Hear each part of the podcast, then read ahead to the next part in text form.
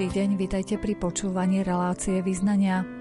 Jednou z tém, ktorú budete v relácii počuť, sú zdravotne znevýhodnení športovci, ktorých k pohybu vedie občianske združenie Usmej sa na mňa. Ďalej si vypočujeme spomienky riaditeľky územného spolku Slovenského Červeného kríža Košice okolie Heleny Kmecovej na návštevu svätého Jána Pavla II. O návštevách tohto pápeža na Slovensku i o očakávanej návšteve svätého otca Františka sa budeme rozprávať aj s cirkevným historikom Ľuboslavom Hromiakom. Na príprave relácie spolupracujú zvukový majster Jaroslav Fabián, hudbu vyberá Jakub Akurátny a od mikrofónu vám nerušené počúvanie želá Mária Čigášová. Skresenie a život Ježíše, ak neho veríš, nezomrieš. Skresenie a život Ježíše, kto v neho verí, bude s ním na veky žiť.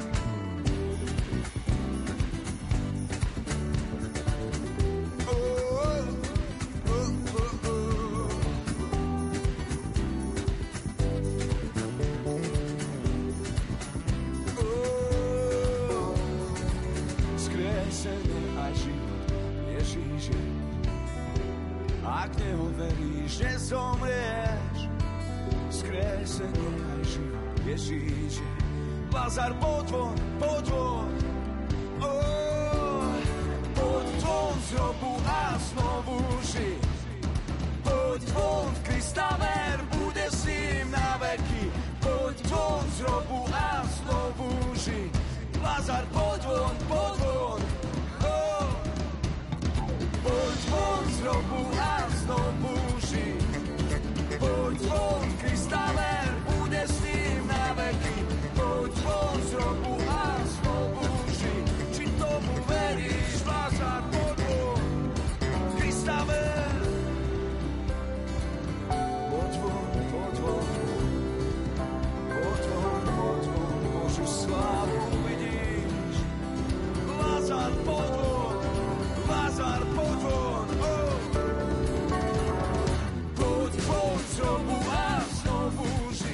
Košické občianske združenie Usmej sa na mňa vedie zdravotne postihnuté deti k športu. Tie majú zrakové, sluchové alebo mentálne postihnutie, no napriek tomu ich pravidelný pohyb teší, ba dosahujú v niektorých športových disciplínach dokonca aj medzinárodné úspechy. V súčasnosti sa štyri deti pripravujú na špeciálnu zimnú olimpiádu, ktorá sa uskutoční v januári v Kazani. O ďalších podrobnostiach o tejto súťaži a o príprave detí nás informovala Erika Bočaková z občianskeho združenia Usmej sa na mňa. Naši športovci, štyria borci, nás budú reprezentovať na špeciálnej svetovej zimnej olimpiáde, ktorá bude v januári 2022 v Kazani. Štyria športovci, jeden zástupca bežecké lyžovanie, jeden zástupca beh na snežniciach a dvaja zjazdoví lyžiari. To je úžasné to, ako ste dokázali tými rôznymi súťažami prejsť, aby vás nominovali nakoniec na Olympiádu? My sa pohybujeme v rámci špeciálnych olimpiád na Slovensku, ktoré má pod krídlami vlastne športovcov s intelektovým znevýhodnením a zapájame sa do všetkých súťaží, ktoré organizujú a už keď naši športovci dosiahnu nejaký úspech v rámci celoslovenských národných alebo dokonca nominačných hier, ako boli minulú zimu, tak postupia na Olympiádu. No, je to tak ako v ktorom inom športe, alebo aj medzi ostatnými zdravými športovcami.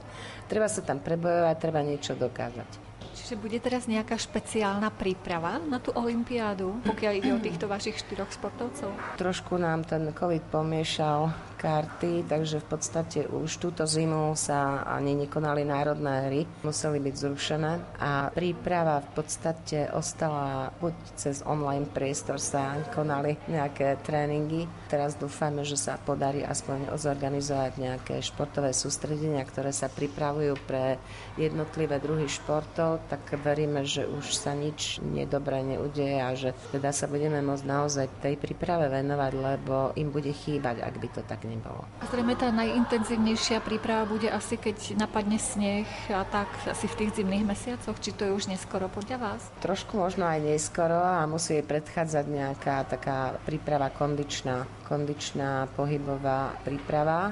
Bez toho to nejde, lebo prísť a postaviť sa len v zime na lyže treba za spustiť sa 10 krát dolu kopcom, to asi celkom nebude stačiť na Svetovú olimpiádu. Takže organizujeme vlastne koncom augusta, začiatkom septembra na prelome. Robíme športové sústredenie aj pre plavcov a aj pre nominantov na túto Svetovú olimpiádu, kde by mali mať vlastne takú tú intenzívnu kondičnú prípravu. A potom by už mali sa zúčastniť v rámci celoslovenských sústredení pre jednotlivé športy. To znamená, pre bežecké lyžovanie sa bude robiť zvlášť. Tých sústredení by mali byť dve až tri. To znamená, že pre každý druh športu, ale už vlastne pre všetkých účastníkov tej Svetovej olimpiády. To už bude trošku mimo nás ako združenia. Tým mladým ľuďom sa venujú predovšetkým rodičia, alebo vy máte svojho trénera, alebo vy sa osobne venujete týmto zimným športom, že naozaj sú tie deti a tí mladí ľudia takí dobrí? Určite základ musia dostať v rodine, pretože začať lyžovať v 15 alebo 16 rokoch je asi už neskoro. To znamená, že sú to deti, kde v rámci rodiny sa dostanú k nejakému športu a my sa ich snažíme podchytiť a potom posunúť ďalej, pokiaľ by to šlo ale málo kde rodič je tak zdatný, aby naučil lyžovať povedzme už nejak na vyššej úrovni. To znamená, že sme robili vlastne tréningy počas zimy. Počas zimy sa robili tréningy. Výbornú polohu máme tu stredisko lyžiarske 12 km od nás. Takže dvakrát alebo trikrát, teraz si už neviem spomenúť, do týždňa vlastne mali s profesionálnym trénerom tréningy. Tátate s profesionálnym trénerom aj teraz v príprave na Olympiádu? V práve na Olympiádu, čo sa týka kondičnej časti, tam tiež hľadáme kondičného trénera. Trošku nám tam nehrá termín, lebo začína už vlastne ako keby pomaly školský rok a majú aj iné povinnosti, tak uvidíme, či sa to zadarí. A čo sa týka tých celoslovenských, tam budú áno profesionálni tréneri, ale tých zabezpečuje už Special Olympics Slovakia. Venujete sa plávaniu, zimným športom, taekwondo. Ešte niečo pribúda? No, nepribudlo, ale deti tu si všeličo možné vyskúšali a tak možno sa pokúsime rozšíriť to portfólio. Vždy je to na tom, že či nájdeme človeka, ktorý je ochotný sa im venovať. Lebo stále je to o tom. Takže keďže je množstvo športov, ktoré by teoreticky mohli robiť, je zase veľmi ťažké pre jedno, dva dieťa to zabezpečiť. A tá cesta, že by fungovali pri bežných športových kluboch zatiaľ nie je veľmi otvorená pre našich športovcov, takže uvidíme. S tým taekwondom sa to podarilo, to funguje geniálne vďaka pánovi Žarikovi a jeho týmu tak veríme, že stretneme zase nejakého ďalšieho pána XY, ktorý by sa podujal na to, že vlastne si zoberie pod svoje krídla a pokusí sa posúvať ich proste ďalej. Prečo taký veľký dôraz dávate na to, aby tieto deti športovali, hýbali sa, mali pohyb každý deň? Ja osobne mám pocit, že v škole je tých pohybových aktivít veľmi málo a sú také možno, možno také light, ako keby som to mala nazvať. A väčší dôraz sa kladie čo aj na rôzne možno rozvíjanie takých manuálnych zručností a nejakých výtvarných, čo nie je na škodu, ale tie deti priveľa sedia, maličko sa hýbu a pokiaľ nemajú to šťastie, že rodičia sú treba nejaký športovo založení, že sa ich hýbu aspoň v rámci rodín, tak potom sa pozriete a ja neviem koľko percent, veľké percento detí vlastne je obezné, nevládzu sa hýbať, majú problém, zadýchajú sa po dvoch poschodiach. Takže kvôli tomu si myslíme, že by bolo dôležité, aby harmonicky sa rozvíjal proste nielen ten duch a ich iné zručnosti, ale vlastne aj tie pohybové a je to hlavne kvôli ich zdravotnému stavu, lebo mnohé z nich trpia pridruženými chorobami. To znamená od srdiečka, zlé držanie tela, ochabnuté svalstvo. Proste tam je veľa komplikácií, ktoré môžu mať a ktoré sa nadváhou a, a nedostatkom pohybu môžu len, len asoršovať. Naši poslucháči už poznajú aj vášho syna Davida, ktorý tiež stal už na stupni výťazov na Olympiáde. No už áno, stál, len uh, osobne teraz momentálne mám pocit, že trošku utlmil svoju športovú kariéru. Nič sa nedieje, samozrejme, nie každé dieťa musí súťažiť a nie každé dieťa musí dosiahnuť účasť na Olympiáde alebo nejaké umiestnenie. Pre mňa je dôležitejšie, aby sa hýbali aby sa tešili na tréning, aby prišli a na tej súťaži sa pokúsali zo seba dostať to najlepšie. Ale sú deti, ktoré nemajú súťaživého ducha a nepotrebujú možno ten ďalší moment tohto športovania a že im stačí naozaj len to, že prídu, majú tam kamarátov, cítia sa tam fajn, takže tak prirodzene a spontánne nedá sa od každého očakávať, že sa bude povedzme v úvodzovkách to nazvem venovať vrcholovému športu. Možno ten šport je aj o tom, že si získavajú pri tom športovaní kamarátov, nadvezujú kontakty s rovesníkmi, že má tu aj takú sociálnu rovinu v podstate. No určite áno, jednak možno sa tam stretnú decka, ktoré nie sú napríklad z jednej školy alebo z jedného zariadenia. To znamená, že už vyskočia z toho svojho malého sveta do toho trošku väčšieho sveta a spoznajú nových ľudí, vzniknú nové kamarátstva, priateľstva. To je takisto ako tu na, na tomto tábore našom vlastne, že sa tu stretnú deti, ktoré sa možno predtým nikdy nevideli a na konci týždňa sú to najlepší kamaráti. Takže tak je to fajn, keď aj ich obzor sa vie rozširovať, keď sa nepohybujú naozaj len v takomto svojom malom izolovanom svete.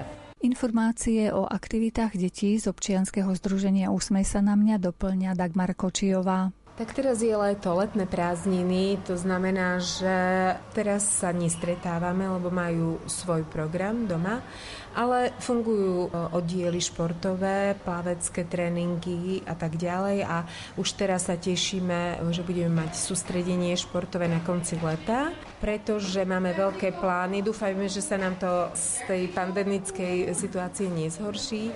Máme totiž nominovaných štyroch športovcov na zimné olympijské hry špeciálnych olimpiád v Kazani v Rusku ktoré majú byť v januári.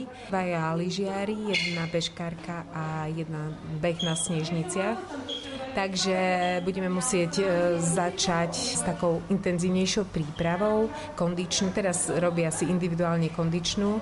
Budeme mať sústredenie aj s našimi plavcami špeciálnymi a potom ešte nejaké sústredenia a dúfam, že dobre obstojíme, ale už vôbec, že sme tam nominovaní a že tam budeme vlastne v rámci delegácií z celého sveta, tak to bude niečo úžasné, fantastické, takže sa na to veľmi tešíme. To je veľmi zaujímavé, že naozaj týmto deťom sa venujete aj po tej športovej stránke, aby mali dostatok pohybu, a, ale nielen pohyb, dokonca takéto vrcholové výkony podávajú. Títo ľudia so zdravotným znevýhodnením majú oveľa ťažšie podmienky na šport z toho titulu, že treba im špeciálny prístup. To znamená, že do tých športových oddielov ich málo kto príjme, lebo sa opäť boja. Boja sa ale nie ich, ale ako budú k ním pristupovať a že nevedia to a tak ďalej. To znamená, že preto my sme založili ten plavecký oddiel, tam sú prevažne mladí ľudia s Downovým syndromom, ktorý vedie kolegyňa Erika Bočeková. No ale popri tom sa zúčastňujeme všelijakých iných aktivít, e, atletické, lyžiarské, bowling, taekwondo. A prináša to veľké ovocie, naozaj. Jednak kondične, jednak si už dávajú pozor aj na stravu potom. A samostatnosť samozrejme na tých súťažiach, neobsluhuje ich e, niekto pri obliekaní, prezliekaní. Aj rodičia sami hovoria, že sú veľmi vďační, lebo toto málo kto robí, tento šport pre handicapovaných a možno pre telesne, ale tieto špecifika mentálne handicapovaných to sa tak zabúda stále a my sme veľmi radi, že sme aj našli takých partnerov, aj trénerov vlastne, ktorí ani nemali s tým skúsenosť, ale mali chuť chuť vyskúšať niečo nové, takže veľká vďaka naozaj. Čiže spolupracujú s vami aj tréneri týchto športov, lebo viem, že keď som rozprávala s pani Erikou Bočekovou, ktorá vedie plávanie, že dosť často je to problém práve z tých obav, či zvládnu komunikovať s tými deťmi, či tie deti ich budú rešpektovať. Takže máte ľudí teraz, ktorí spolupracujú s vami z, tých, z tej komunity trénerov? Jedine na taekwondo. Taekwondo to sú vlastne akože ľudia, ktorí, ako som povedala, zobrali to ako výzvu, že to chcú vyskúšať a veľmi ich to nadchlo. Jeden dokonca z nich už povedal, že bude iba týchto trénovať, lebo že naozaj ako tam vidí zmysel toho a tí deti sú naozaj poslušné. Poslušnejšie sú ako zdravé deti aj tá dochádzka na tréningy. Oni keď niečo, na niečo nastavia, tak akože idú ako ako hodinky. Takže čo sa týka tej kvonda, tam sme našli veľmi dobrý oddiel, ako Ilio, ani nie my, oni si nás našli, že chcú to vyskúšať. Čo sa týka ostatných športov, plávanie, tak tu nám vedie naša kolegyňa, ktorá sa to naučila a je v tom naozaj veľmi dobrá. No a teraz napríklad hľadáme trénerov na lyžovanie, lebo ako v spojitosti s tou olympiádou zimnou je to problém, ale ja verím, že, že tie hranice sa budú trošku otvárať a že nájdeme ľudí, ktorí si na to trúfnú a zaslúžia si naozaj takú starostlivosť ako aj zdraví športovci. Možno nás tie správne uši počúvajú, možno nejaký tréner lyžovania, ktorý sa na to dá. Dúfam, že, že nájdeme niekoho, kto sa nebude báť a nájde si čas, aby sme naozaj vzorne reprezentovali Slovensko. My máme najlepšiu rozcvičku, malý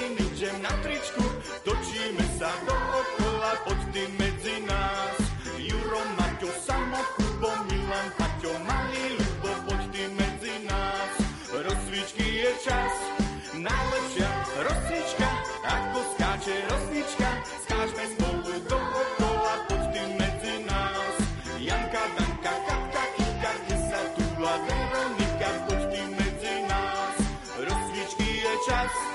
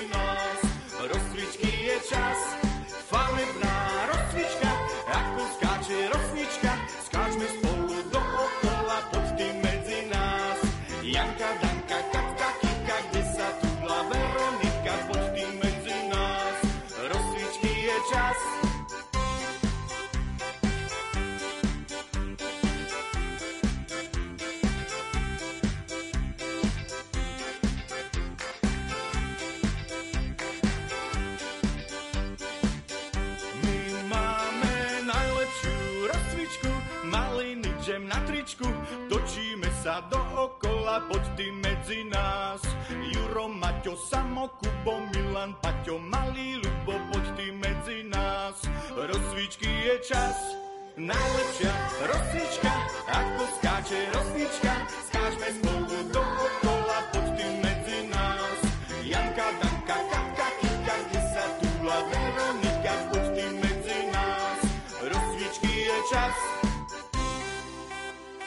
Návšteva pápeža Jána Pavla II. dodnes rezonuje v srdciach veriacich na Slovensku.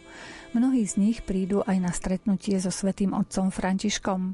Ide o hlboký duchovný zážitok, na ktorý sa pamätá celý život. Riaditeľka územného spolku Slovenského Červeného kríža Košice okolie pani Helena Kmecová sa na návštevách zúčastnila pracovne. Červený kríž aj vtedy zabezpečoval zdravotný dozor a je to veľmi milá spomienka. Robím tu už naozaj dosť veľa rokov, teda aj v roku 1995 som bola na tej, poviem, že veľkolepej návšteve, lebo to sme boli všetci, to bolo ešte dosť čerstvo po nežnej revolúcii a taký významný deň pre Košice keď boli vyhlásení svätí košickí mučeníci, tak si to veľmi dobre pamätám, ako sme sa tešili, ako sme pripravovali tých zdravotníkov, ako uniformy, aby mali rovnaké a teda stan, lebo mali sme tam aj stan, ale aj dvojice, ktoré boli v jednotlivých sekciách rozdelené a označené. Veľmi, veľmi živá spomienka je to. A veľmi pekná. Čiže ja ako veriaca som si z toho odniesla veľmi veľa, ale aj ako pracovníčka Červeného kríža. Čiže poviem, že dva v jednom, ale bolo to také nezabudnutelné, aj duchovné, aj profesne pre nás zaujímavé.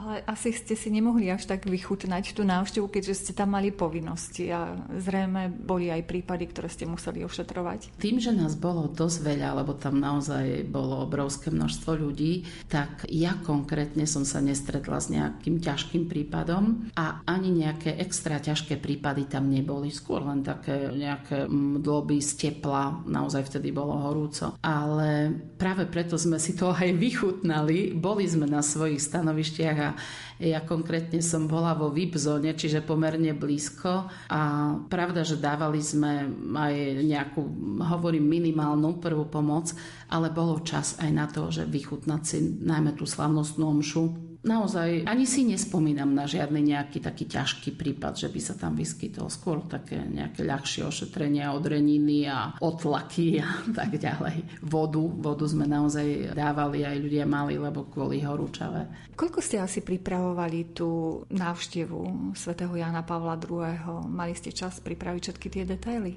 Áno, tá návšteva bola ohlasená s dosť veľkým časovým predstihom, takže naozaj tam bola symbióza viacerých zložiek. Nebola som konkrétne ja v prípravnom štábe, ale vtedajší náš generálny sekretár, myslím, že to bol docent Dobiaš v 95. ale nespomínam si presne teraz, ale mali sme čas sa pripraviť. Pravda, že najmä sme dbali na to, aby dobrovoľní zdravotníci boli naozaj dobre pripravení. My máme sériu vzdelávacích kurzov a boli tam všetko ľudia, ktorí mali aj prax, ktorí chodili na zdravotné dozory a boli tam aj profesionálni zdravotníci, čiže zdravotné sestry, alebo asistentky, aj lekári niektorí, najmä teda v stane, kde bolo to stredisko. A okrem toho tam bola aj záchranná služba profesionálna, takže áno, tá príprava bola taká naozaj na úrovni a aj sa to odzrkadlilo, žiadny nejaký väčší, ani technický, ani iný problém sa tam nevyskytol že skôr ste sa pripravili na to ťažšie a bolo ľahšie. Samozrejme, že na ťažšie, na všetky možné alternatívy. Viete, pri takom množstve ľudí sa môže stať všetko. Takže áno, tam boli aj nemocnice pripravené. Pripravovali sme sa na to, že to môže byť aj niečo veľké, hromadné, ale našťastie to dobre dopadlo. Takže pamätám si potom takú veľmi milú odmenu Dostali sme krásne poďakovanie vo forme takého ďakovného listu s pečaťou pápeža. To neviem, či to vyrábala tlačová konferencia biskupov, už si to nepamätám, alebo naše ústredie, ale to bol taký... Ja som si to dokonca zaramovala, mala som to tu dosť dlho, ale pri sťahovaní sa to niekde založilo.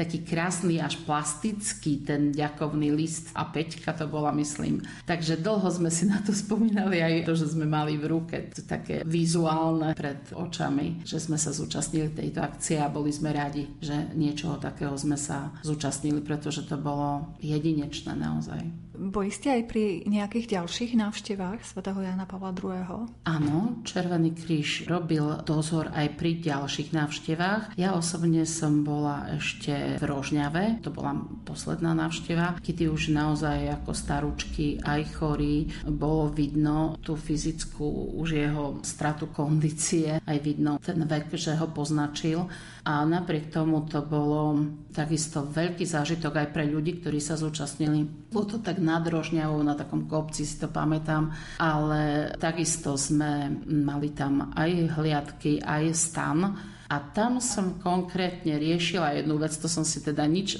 neužila z tej omše svetej, pretože tam jedno dievčatko malo podozrenie na akutný zápal slepého čreva, tak sme aj šli do nemocnice na lepšie vyšetrenie a dôkladnejšie. Aj to bola nakoniec taká akutná operácia. Takže to si pamätám, mám to spojené s tou rožňavou.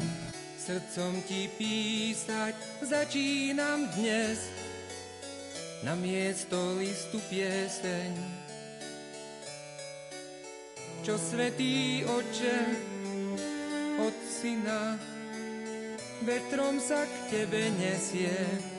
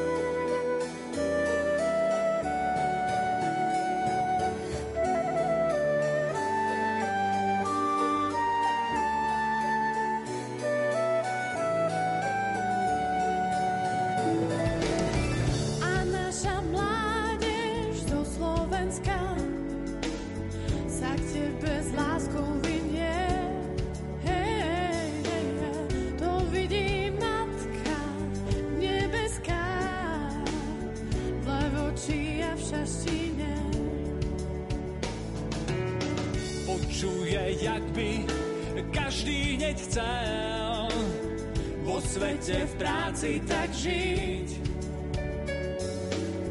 aby sa za nás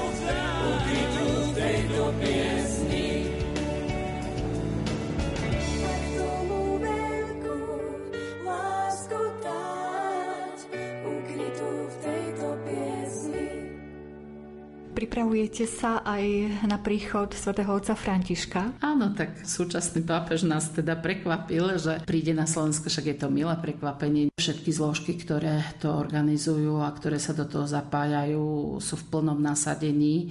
Prizvali aj Červený kríž k spolupráci a sme radi, pretože to je naša práca takisto. Takže zdravotný dozor budú zabezpečovať aj zase aj profesionáli, čiže oficiálni záchranári, záchranárske zložky so sanitnými vozidlami, ale aj Červený kríž. Teraz sme ale zvolili trošku inú formu. Nebudú to dvojice, ktoré budú v jednotlivých sekciách, ale budú to stany Červeného kríža, kde bude plne vybavený stan s posádkou a tých stanov bude viac. Čiže budú dobre označené. Súčasťou stanu sú aj nosidla, čiže keby bol bolo treba preniesť niekoho do toho stanu, tak prenesieme, ale nebudeme chodiť pomedzi ľudí, alebo teda nebudú to stanovištia, ako som povedala, v jednotlivých sekciách, ale každý bude vidieť zo svojho stanovišťa, že tam je stan Červeného kríža a tam im môžu pomôcť. Takže posadku stanu tvoria minimálne 5 alebo 6 aj profesionáli, aj dobrovoľníci, záchranári, asistenti, takže vybavenie musí tam byť aj lehatko, aj nosidla, aj záchranárske váky, aj proste všetko, čo má zdravotnícky stan mať, takže ja verím, že všetko dobre dopadne a že poskytneme pomoc, ak to bude potrebné v takom rozsahu, ako sa bude požadovať. Čo odporúčate tým, ktorí sa pripravujú, že prídu do Košíc a osobne sa zúčastnia na týchto stretnutiach? 14. septembra môže byť už aj rôzne počasie. Čiže určite vybavenie, suché nejaké oblečenie, určite pribaliť prší plášť, vodu a nejaké jedlo, lebo keď bude veľa ľudí, kým sa dostanú vonku, určite tam musia čakať s väčšou časovou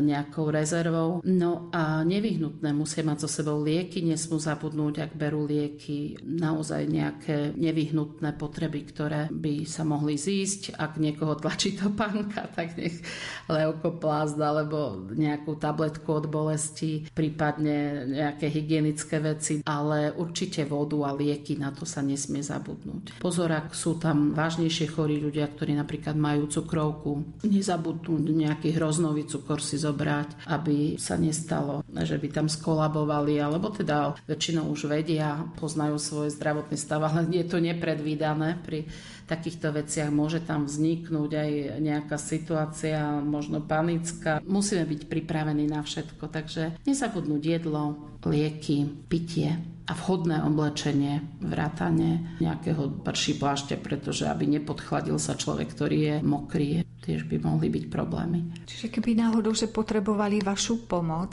tak je dobré, aby niekto po vás prišiel do toho stanu, alebo budú sa môcť treba dovolať k vám? Nemám takú inštrukciu, že by sme nejako zverejňovali telefónne čísla, ale buď niekto pre nás príde, alebo ten dotyčný k nám príde, alebo niekto, kto je pri ňom a prídeme buď s nosidlami, alebo tak s nosidlami, ak by nevládal sám chodiť do stanu.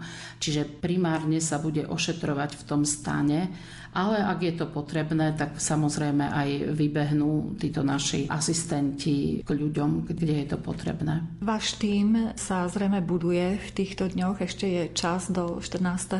septembra. Potrebujete ešte nejaké pomocné ruky, koho by sme mohli osloviť takto cez rozhlasový éter, kto by mohol pomôcť? E, tak áno, len sú tam podmienky. Nemôžeme v tejto chvíli si zobrať len tak ľudí, ktorých nepoznáme, pretože podmienkou je, že musí to byť buď profesionálny zdravotník, ktorý má skúsenosti s prvou pomocou. My máme už v našom týme naše dve inštruktorky, ktoré sú aj inštruktorkami prvej pomoci. Sú to lekárka a ošetrovateľka, ale vysokoškolský pedagóg je to. A ostatní naši dobrovoľníci, ktorí majú minimálne 33-hodinový kurz prvej pomoci s európskym certifikátom a majú prax v poskytovaní prvej pomoci, čiže boli už na zdravotných dozoroch a majú praktické už aj skúsenosti. Trošku máme s personálnym obsadením problém, lebo zachranári sa nemôžu zúčastniť, lebo sú buď v službe normálnej, alebo tej mimoriadnej, čiže okrem nás tam budú aj profesionálni zachranári a my ich máme tiež medzi našimi rádmi, takže budú profesne v svojej práci. No ale máme dobrovoľníkov, ktorí teda naozaj budú môcť prísť a tešíme sa na to, pretože je to svojím spôsobom výnimočná akcia a treba naozaj vidieť to, zažiť to čo očakávate ako veriaci človek od tejto návštevy? Čo prinesie pápež František na územie Slovenska? Očakávania určite sú a ja chcem veriť, že ten štadión bude plný mladých ľudí. Trošku ma to tak zaskočilo, že a kde majú ísť starší? tak je veľkoplošná obrazovka pri dolnej bráne. Aj ten Luník 9 je prekvapenie nielen pre mňa, ale pre mnohých iných. Očakáva sa v Prešove veľmi veľa ľudí a v Šaštine, no Šaštine pre nás ďaleko, ale verím, že tam naozaj aj práve na 7 bolestnú panu Máriu bude, takže to bude tiež veľká udalosť. No a v Košiciach, no jedna moja priateľka mi povedala, náš krásny dom Sv. Alžbety neuvidí. Hovorím, ten videl krásnych domov. On vlastne z Košic veľa neuvidí a my sme takí hrdí na tie Košice, že sú také krásne, no ale určite je dôležité sa stretnúť s ľuďmi a neobdivovať pamiatky, nie na to tu príde.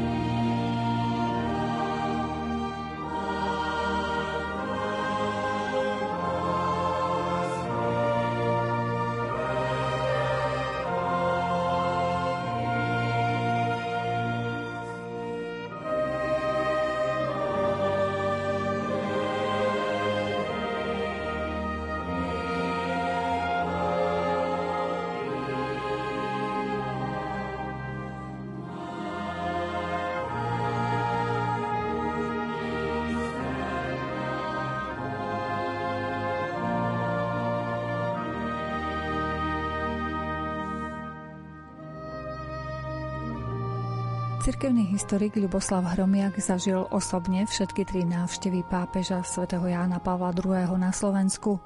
Boli sme zvedaví, ako sa jeho osobný život posunul po časovej línii od prvej návštevy cez druhú po tretiu záverečnú návštevu. Tak môj život sa posunul úplne výrazne, pretože pri prvej návšteve svätého Jana Pavla II. v roku 1990 som bol začínajúci gymnazista už vlastne. Som sa pripravil na, na gymnázium, bol to apríl 1990, septembri v 90. som nastúpil na gymnázium, čiže končil som základnú školu. Bolo to pre mňa veľmi silné také povzbudenie, pamätám si tie masy ľudí, pamätám si aj na to, že aké to bolo pre mňa veľmi silné vidieť e, pápeža naživo. Za komunizmu bolo problém vidieť pápeža ešte aj v televízii.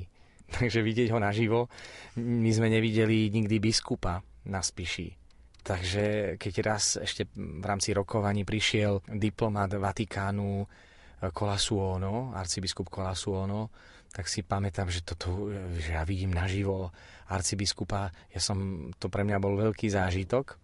A pamätám si aj na tú eufóriu, ako sme tlieskali, ako pápež eh, hovoril tak, tak komicky. On bol taký žartovný v tom 90. roku. Prihováral sa predovšetkým mladým, že v tom vidíme takú paralelu medzi Janom Pavlom II a pápežom Františkom a hovoril, že dovidenia, sľuboval, že príde a my sme to tak aj vnímali, že sme sa tešili. V 95. roku si pamätám na návštevu svätého Otca, bol som vtedy v Košiciach ako bohoslovec už.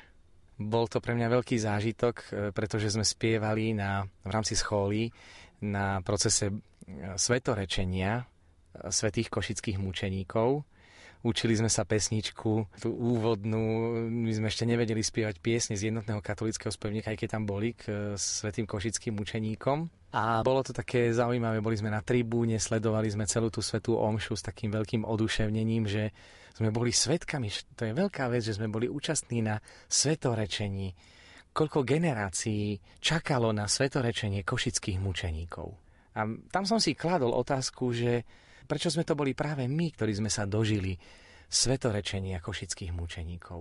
To bola veľká milosť, byť účastný na tom svetorečení. A myslím si, že pre celú církev, nielen pre košickú arcidiecézu. Čiže e, prežívali sme to veľmi silno. Trochu si pamätám, že e, akurát 2. júla sme to tak vnímali ako spíšiaci, že 2. júla je vždycky púť na Marianskej hore, tak sme tak to tak brali, že prečo nie 2. júla nie je na Marianskej hore, ale tak to bola nedela, tak dnes to musíme pochopiť, že, že svetorečenie sa nekoná každý deň a, a nedela dávala tomu zase takú slávnosť. No a bolo to veľmi zaujímavé, lebo svätý Jan Pavel II putoval z Košíc, potom do Prešova a z Prešova navštívil Spišské podhradie.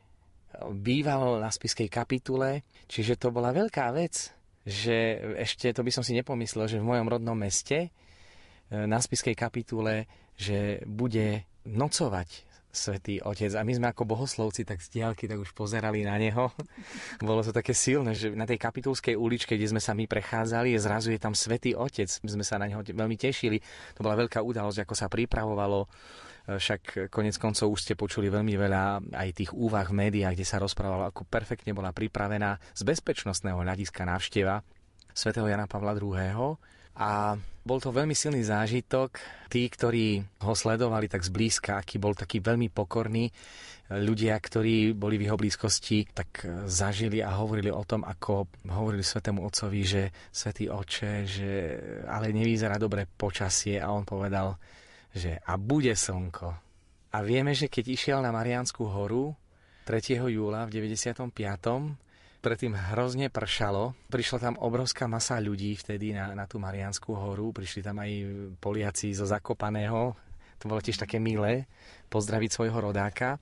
Takže si spomínam aj na také komické scény, na také odľahčenie, keď e, bolo tak veľké blato a levodský kantor na miesto piesne za jasné počasie začal spievať pekným a pokojným dažďom potež nás a dve babky, ktoré sa zabárali do blata, lebo tam sa šmíkali ľudia, ja si to tak pamätám, tak oni zvolali, už nie, Súfalo hovorí, už nie. Takže to boli také, také momenty a keď vtedy povedal na Marianskej hore, že bolo by dobre, aby Pavol Gojdič Jan Vojtašák a Michal Bulsalka boli vyhlásení za svetých a, a že by bolo dobré začať proces blahorečenia. Bolo to pre nás takým obrovským povzbudením, tá nádherná atmosféra. No a potom si spomínam e, na ďalšiu návštevu, to už bolo v 2003 roku. Bol som na Svetej Omši v Rožňave a to už bol čas, kedy som už bol kňaz. Čiže keď sa ma pýtate, ako sa posunul môj život po týchto návštevách, tak sa posunul od základnej školy až do, kedy som sa zúčastňoval ako zbožný ministrant na Svetej Omši, cez bohoslovecké časy, čiže zažil som pri každej návšteve iný posun. Zbožný laik, verím zbožný, bohoslovec a v roku 2003 to som už bol kňaz, ktorý som mohol koncelebrovať na Svetej Omši, takže to spojenie so Svetým Janom Pavlom II bolo o to silnejšie. Ale napriek tomu ani na jednej z týchto návštev, napriek tomu, že už v roku 2003 som študoval v Ríme a mohol som sa so Svetým Otcom stretnúť každý týždeň na generálnej audiencii, so Svetým Otcom eh, Janom Pavlom II som sa nikdy nestretol bližšie. Takže by som mal možnosť dotknúť sa jeho ruky, to som nezažil, ale môžem povedať, že zažil som veľmi silné stretnutie so svätým Janom Pavlom II v Bazilike svätého Petra, keď ako študent na Gregoriánskej univerzite v Ríme bol som na svätej Omši. Bola to štvrtá veľkonočná nedeľa, kedy tradične svätý Jan Pavol II vysviacal kňazov a ja som na tej svätej Omši koncelebroval. A moje osobné stretnutie so svätým Jánom Pavlom II nebolo z bezprostrednej blízkosti, napriek tej veľkej túžbe, ktorú vždy mám, keď mám možnosť sa stretnúť so Svetým Otcom, kto by nemal túžbu stretnúť sa s ním úplne bezprostredne. Ale stretol som sa s ním pohľadom. Na tej Svetej Omši som v jednom momente pocítil pohľad svätého Jana Pavla II., na ktorý nikdy nezabudnem, pretože sa mi tento pohľad vril do duše a keď som sa rozprával s jeho blízkymi spolupracovníkmi, tak tí mi potvrdili, že jedno z najsilnejších stretnutí boli stretnutia pohľadov. Čiže naozaj e, také bližšie či vzdialenejšie stretnutie so Svetým Otcom zanecháva zrejme spomienku na celý život. Takže mohli by sme možno pozbudiť našich Slovákov, že nech využijú tí, ktorí môžu, teda, lebo samozrejme pandemické opatrenia sú dosť prísne, nech to využijú a stretnú sa teda so Svetým Otcom Františkom. Určite, lebo je to mimoriadná udalosť, je to veľké povzbudenie. Ja si myslím, že bez ohľadu na to, či sú veriaci, ktorí sa dostanú na tie miesta, treba ich využiť samozrejme, aby, ak je možno sa stretnúť so Svetým Otcom napriek tej ťažkej dobe, každý, kto môže, nech to využije, ale ak nebude sa môcť osobne zúčastniť, nech to sledujú poctivo a nech počúvajú, čo hovorí Svetý Otec, čo nám chce povedať ja si osobne myslím, že to bude taká veľmi srdečná návšteva, pretože my Slováci máme veľké srdce, aj pápež František má veľké srdce, je taký bezprostredný, je srdečný a myslím, že si tak zapasujeme dobre, že, že to bude také, také vzájomné srdečné stretnutie pápeža so Slovákmi, že na to tak skoro nezabudne. A ani my mu ďakujeme za to, že ide medzi nás, že na taký malý národ si vôbec pápež František, ktorý riadi celú katolickú církev vo svete, že na nás nezabudol a verím, že našou odpoveďou na návštevu svätého Otca bude naša živá viera, modlitba za Neho, zavedenie církvy a upevnenie jednoty s týmto pápežom.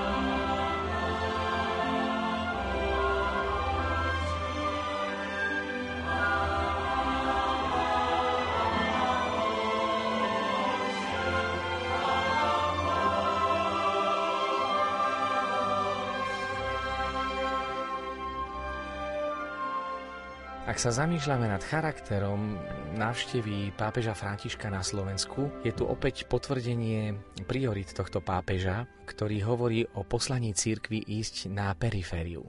Ak si všimneme teda ten vývoj, že v 20. storočí bolo výnimočné, že by pápež chodil po jednotlivých krajinách, ak tam nebol nejaký eucharistický kongres, nejaká väčšia cirkevná slávnosť, tak sme svedkami veľkého posunu v dejinách pápežstva, kde od pápeža, za ktorým majú chodiť veriaci s takou veľkou pietou a s veľkou ťažkosťou, sa stretávame s pápežom, ktorý už putuje po všetkých krajinách sveta, až ako lietajúci pápež by sme mohli povedať svätý Jan Pavol II, pretože to bolo neuveriteľné, ako svätý apoštol Pavol utvrdzoval kresťanov vo viere po celom svete, čiže ten misijný rozmer svätého Jana Pavla II je unikátny. Ten obrovský záber, inkulturácia, keď sme mali možnosť vidieť e, liturgiu, kde v jednotlivých národoch nášali tam také svoje vlastné prvky, tak to bol veľmi otvorený pápež, ktorý sa dotýkal cez kresťanstvo tých jednotlivých kultúr a dával im kresťanský rozmer. Snažil sa o také pokresťančovanie. Čiže zdá sa mi, že v tom pontifikáte pápeža Jana Pavla II. bol ten misijný rozmer jeden z veľkých priorít. A zaujímavé je, že máme tu pápeža, ktorý zase pochádza z misijnej krajiny. Máme prvého pápeža, ktorý pochádza z amerického kontinentu. To je obrovská zmena v dejinách pápežstva. Keď si tak uvedeme jedno storočie od pápežov, ktorí museli byť alebo Taliani, alebo Francúzi, alebo Španieli, zrazu je tu slovanský pápež, to už bola veľká zmena. A pápež František je takým pokračovaním tej veľkej zmeny, že zrazu z misijnej krajiny sa tu niekto stáva pápežom. A vidíme, že tá perspektíva pápeža z kedysi misijnej krajiny je iná ako typicky európska a priority, ktoré tento pápež vníma, sú iné, pretože pápež, ktorý pochádza z Južnej Ameriky, kde tie sociálne problémy sú vypuklejšie, kde otázka chudoby, ktorá súžuje veľkú časť sveta. My, Európania, si to neuvedomujeme, ale problematika chudoby nie je juhoamerická, ale vďaka tomu, že pochádza z krajiny, kde tá otázka chudoby je vypuklejšia, poukazuje na výrazný celosvetový problém. Povedzte mi, ktorý kontinent okrem Európy nemá problémy s chudobou. Čiže tá priorita pápeža, ktorý už nie len ten, za ktorým treba ísť, už to nie je len pápež, ktorý navštevuje kresťanské krajiny, ale u tohto pápeža je vidieť, že je to pápež, ktorý dáva takú posilu a povzbudenie, ako keby mal taký zámer do komunít, ktoré musia zápasiť o svoju existenciu. A tak navštevoval kresťanov v arabskom svete, kde ten rozmer kresťanstva chcel posunúť aj iným štátoch, ktoré sú nekresťanské. A pri tom charaktere návštevy pápeža Františka je vidieť, ako sa posilňuje tá myšlienka cirkvi, ktorá má ísť nielen ku kresťanom, katolíkom, ale zvlášť k tým, ktorých treba zachytiť pre evanelium. Tých na periférii, o ktorých nikto nestojí. A myslím si, že aj v budúcnosti sa veľmi bude oceňovať pontifikát pápeža Františka, tak ako kedysi pápeža Leva 13. Že nie, že by sa církev otázkou chudoby nezaoberala, veď neustále robí charitatívne diela, ale sadil ju medzi priority dali ich do väčšej pozornosti. Dnes si vezmite, keď pápež hovorí o otázke chudoby, aký to má obrovský dopad na život celej církvy, kde sa práve tie sociálne marginalizované skupiny, církev si všíma, lebo církev sa vždycky zaoberá témami a ľuďmi, o ktorých svet nemal záujem. V tom bola sila církvy. Kto mal záujem v minulosti o barbarov? A predsa církev pokresťančí barbarov, a urobí z barbarskej Európy kresťanskú Európu. Čiže aj pápež František si myslím, že práve poukazuje na silu kresťanstva, ktoré sa nemá báť dialogu s inými kultúrami, s inými náboženstvami a aby malo v sebe kresťanstvo aj tú guráž, aj týchto ľudí podchytiť. Pretože keď ten pápež ide do arabskej krajiny, on ide pozbudiť kresťanov, ale všímajú si ho aj moslimovia. Ten evangelizačný rozmer pontifikátu pápeža Františka, ktorý oslovuje aj ľudí z iných náboženstiev cez to, že ide do tej krajiny a riskuje, pretože návšteva pápeža, okrem toho, že je to veľmi náročné zo všetkých hľadisk, ale že tam vôbec ide, je to odvaha. A na, nie, že by to bolo prípad Slovenska, ktoré je kresťanské a katolícke, ale ísť tým perifériám, k tým, ktorí sú marginalizovaní, je to cítiť aj v tom pláne návštevy, že navštíví rómske komunity, že navštíví grécko-katolícku církev, ktorá z pohľadu katolíckej církvy je menšou ako rímsko-katolícka. Je to tiež taký istý signál toho, že chce byť otcom pre všetkých. A možno tak, ako by som to tak zakončil s tým, že keď sa pána Mária zjavila v Lurdoch eh, Bernadette Silbiru, ktorá bola z veľmi chudobnej rodiny. Otec bol eh, mlinár, žili vo veľmi vlhkom prostredí, veď tá astma, ktorou trpela celý život sveta Bernadeta, bola dôsledkom chudoby, ktorej tá sveta Bernadeta žila. A vieme, že keď sa zjavila panna Mária a tie nobl dámy francúzske, ktoré závideli, že prečo sa panna Mária nezjavila jej, keď je taká zbožná, keď je z takej vysokej vrstvy, tak Pana Mária sa zjavila práve jej a tá sveta Bernadeta v takej pokore hovorí, že viete, keď už Pana Mária navštívila mňa takú najchudobnejšiu, to ako keby navštívila už všetkých. Lebo keď už myslíme na tých, na ktorých už nikto nemyslí, tých najposlednejších, chce tým pápež povedať, že prišiel tu pre všetkých. Aj pre tých, ktorých si vôbec nikto nevšimne. What he does is done in God. Maria de Beseta, das Viatitia in Iaconoi, da Tridenzas Pietra,